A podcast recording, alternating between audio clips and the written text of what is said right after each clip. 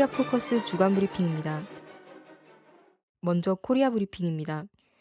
북국방위원회는 16일 남조선 당국에 보내는 중대 제안을 발표했습니다. 국방위원회는 1월 30일부터 설명절을 계기로 서로 자극하고 비방 중상하는 모든 행위를 전면 중지하는 실제적인 조치를 취하자는 것을 남조선 당국에 정식으로 제의한다고 밝혔습니다. 이어 민족의 안전과 평화를 수호할 때 대한 역사적인 호소에 화답하여 상대방에 대한 모든 군사적 적대 행위를 전면 중지하는 실제적인 조치를 취할 것을 제안한다고 전했습니다. 그러면서 남조선 당국은 연례적이며 방어적이라는 미명하에 2월 말부터 강행하려는 키리졸브 독수리 합동군사 연습부터 중단하는 정책적 결단을 내려야 할 것이라고 촉구했습니다.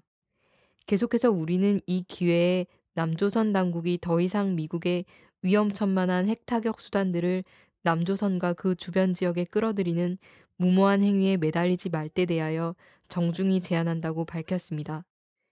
끝으로 이 중대 제안이 실현되면 흩어진 가족, 친척 상봉을 비롯하여 북남 관계에서 제기되는 크고 작은 모든 문제들이 다 풀리게 될 것이라고 언급했습니다. 북은 18일에도 노동신문 논평을 통해 이번 중대 제안을 실현하려는 우리의 의지는 확고부동하다며 우리는 이미 선언한 대로 실천적인 행동을 먼저 보여주게 될 것이라고 강조했습니다. 신문은 대결의 악순환을 끝장내기 위한 실천적 제안이라는 제목의 논평을 통해 중대 제안이야말로 올해 조국 통일 운동의 새로운 전진을 힘있게 고무추동하는 애국애족적 제안이라고 설명했습니다. 또 조선 반도에 조성된 오늘의 어목한 정세하에서 상대방에 대한 모든 군사적 적대 행위를 전면 중지하는 실제적인 조치를 취하는 것은 민족의 안전과 평화를 수호하는 데서 매우 시기적절한 제안이라고 전했습니다. 그러면서 남조선 당국은 우리의 제안대로 도발적인 키리졸브 독수리 합동군사 연습을 중지하는 정책적 결단을 내려야 한다고 촉구했습니다. 15일 북조국평화통일위원회는 대변인 담화를 통해 미국과 남조선 당국의 조선반도 정세와 북남 관계를 파국으로 몰고 가며 파멸을 초래할 위험천만한 군사연습을 중지할 것을 엄숙히 경고한다고 밝혔습니다. 조평통은 만일 우리의 경고에도 불구하고 북침 핵전쟁 연습을 강행하면서 끝끝내 군사적 도발을 해오는 경우 북남 관계가 파국적 위기에 처하게 될 것은 물론 상상을 초월하는 참화와 재난이 빚어질 수 있다는 것을 명심해야 한다고 강조했습니다. 13일 조선중앙통신은 국가우표 발행국에서 노농적이군 창건 55돌 새 우표를 내놓았다고 보도했습니다. 노농적이군은 1959년 1월 14일에 창건됐으며 통신에 따르면 노농적이군은 근로자들의 자원적인 민간 군사 조직으로서 무장으로 당과 수령을 옹호 보위하고 적들의 침해로부터 혁명의 전치물을 지키는 조선 노동당의 혁명적 무장력이라고 설명했습니다. 북에서 내각 전원 확대 회의를 진행했다고 18일 조선중앙통신이 보도했습니다. 통신은 회의에서 새해 신년사 과업 관철을 토의하였다고 전했습니다. 이어 지난해에 사회주의 강성국가 건설의 모든 전선에서 커다란 진전이 이룩된 데 대하여 언급하였다고 밝혔습니다. 또 올해 내각 앞에 나선 과업과 방도들을 제시하였다며 농업부문과 건설부문, 과학기술부문이 앞장에서 혁신의 봉화를 높이 축혀들고 나가며 선행부문, 기초공업 부문을 비롯한 인민경제 모든 부문에서 혁신의 불바람을 세차게 일으켜야 한다고 강조했습니다. 이어서 남코리아 브리핑입니다. 17일 정부는 북국방위원회 제안에 대해 북한이 사실을 왜곡하고 터무니없는 주장을 계속하면서 여론을 호도하려는 데 대해 매우 유감스럽게 생각한다고 밝혔습니다. 통일부 김우도 대변인은 논평을 통해 그동안 비방 중상을 지속해온 것은 바로 북한이라며 북한은 남북 간 신뢰는 말로 하는 것이 아니라 행동으로 보여야 한다는 점을 명심해야 할 것이라고 전했습니다. 이어 북한은 우리의 정당한 군사훈련을 시비할 것이 아니라 과거 도발 행위에 대한 책임 있는 조치를 먼저 취해야 할 것이라며 미남 합동 군사 연습을 계속할 것을 예고했습니다.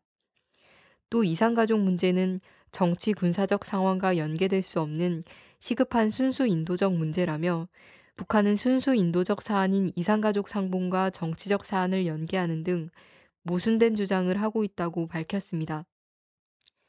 검찰이 2007년 남북 순회회담 NLL 대화록 관련 남재준 정보원장, 권영세 주중대사, 새누리당 김무성 서상기 정문원 의원에 대해 전원 무혐의 결론을 내린 것으로 알려졌다고 15일 문화일보가 보도했습니다. 검찰 조사에서 김무성 의원은 정보지 내용을 토대로 한 보고서를 받아 유세에서 얘기했다고 밝혔고 권영세 대사는 서면 조사에서 회담록을 불법 열람한 사실이 없다고 주장한 것으로 알려졌습니다. 정문원 의원은 청와대 통일비서관 시절 합법적으로 회담록을 열람했다고 진술했습니다. 검찰은 남재준 정보원장이 회담록 공개 결정을 내린 것과 서상기 국회 정보위원장이 해당 회담록을 열람한 행위도 법 위반으로 보기 어렵다는 결론을 내린 것으로 알려졌습니다. 최연의 코레일 사장이 15일 새누리당 최고위원회 직후 국회에서 황우여 대표를 만났습니다. 황우여 대표는 면담 후 기자들과의 만남에서 지역구 때문에 만났다며 자기 지역구였으니까 자기 좀 정치하고 싶은데 돌봐달라는 그런 얘기라고 밝혔습니다. 당협위원회 인선 문제인가라는 기자들의 질문에 황우여 대표는 그렇다고 답했습니다. 민주노총은 논평을 통해 공기업의 수장으로서 적절치 못한 행동일 뿐만 아니라 철도 민영화를 둘러싸고 코레일 전체가 어려움을 겪고 있는 가운데 자신의 정치적 입지를 위해 로비를 하고 있는 모습이 추악하기 짝이 없다고 비난했습니다. 김문수 경기도지사는 15일 언론과의 인터뷰를 통해 이번 지방선거에 출마하지 않겠다고 밝혔습니다. 김 지사는 경기도에도 할 일이 많지만 국가적으로도 중요한 일도 많기 때문에 남은 인생을 여기에 바치고 싶다고 전했습니다. 차기 대선 출마에 대한 질문에 매우 중요한 자리라고 생각하고 할 수 있으면 해야 된다고 본다고 피력했습니다. 한편 서울시장 불출마를 선언한 새누리당 정몽준 의원은 북핵 해결 방안 논의를 위해 23일 미국을 방문한다고 밝혔습니다. 정 의원은 헨리 키신저 전 미 국무장관, 마이클 블룸버그 전 뉴욕시장 등을 만날 계획입니다. 박근혜 퇴진 민영화 연금 계약 저지 철도노조 탄압 분쇄 민주노총 결의대회가 18일 서울역 광장에서 개최됐습니다.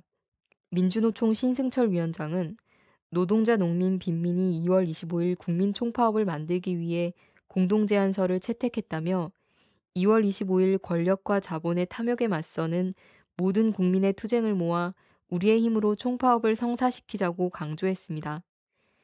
민주노총 3차 총파업과 함께 진행된 이번 결의대회는 서울을 비롯해 전북, 광주, 전남, 부산, 울산, 경남, 대구, 경북, 제주 등 전국 10곳에서 동시에 열렸습니다. 용산 참사 5주기 범국민 추모 국가폭력 저지 여기 사람이 있다. 함께 살자 함께 싸우자가 18일 서울역 광장에서 개최됐습니다. 용산 참사 범국민 추모위원회는 투쟁 결의문을 통해 용산 참사 진상 규명 및 책임자 처벌, 국가 폭력 근절, 용산 참사 계승 정권 박근혜 정권 퇴진 등을 촉구했습니다. 용산 참사 유가족 전재숙 씨는 잊을 수도 없고 잊어서도 안 될 용산이지만 사람들에게 잊혀질까 두렵고 무서웠다며 철거민과 유가족들이 김석기 퇴진, 이명박 구속, 박근혜 퇴진을 위해 함께 앞장설 것이라고 목소리를 높였습니다. 금속노조 쌍용차 지부, 제주 강정마을, 밀양 주민들도 대회에 참석해 박근혜 정권의 포갑 정치를 규탄했습니다. 끝으로 국제브리핑입니다. 조엘 위트 전 미 국무부 대북 담당관은 17일 기고를 통해 북이 대형 로켓 발사가 가능한 것으로 예상했습니다.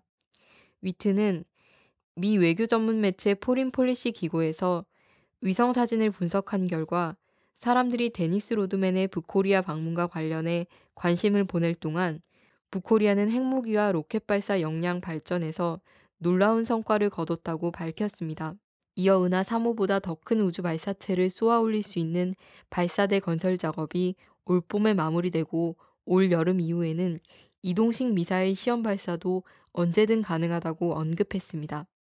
계속해서 동해 발사장에서는 새로운 발사 통제 센터가 들어섰고 로켓 조립 빌딩 건설도 재개됐기 때문에 대형 로켓 발사가 가능한 것으로 예상한다고 밝혔습니다.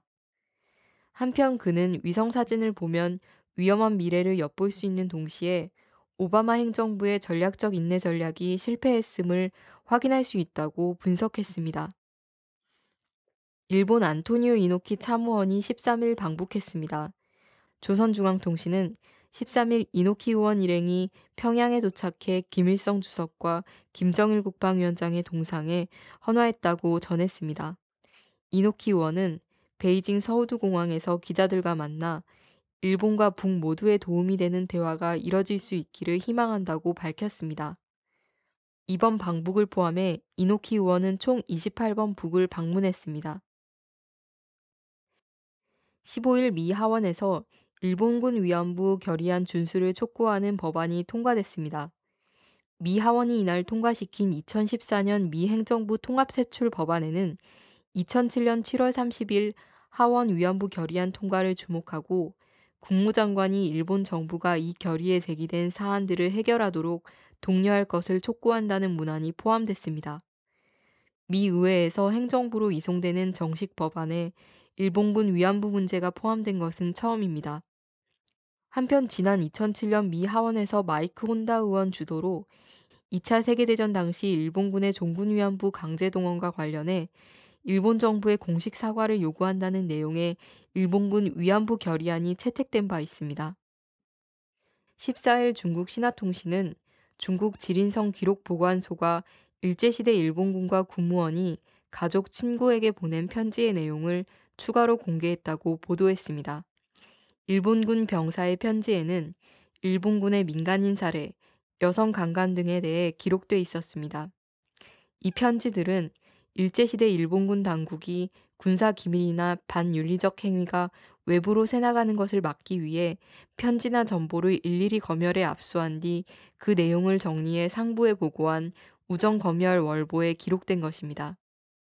지린성 기록보관소는 지난 9일 일제의 강제징용과 위안부 운영이 일본 정부 차원의 행위였음을 입증하는 문서를 10일에는 일제시대 세균전에 관한 일본 자료를 공개했습니다.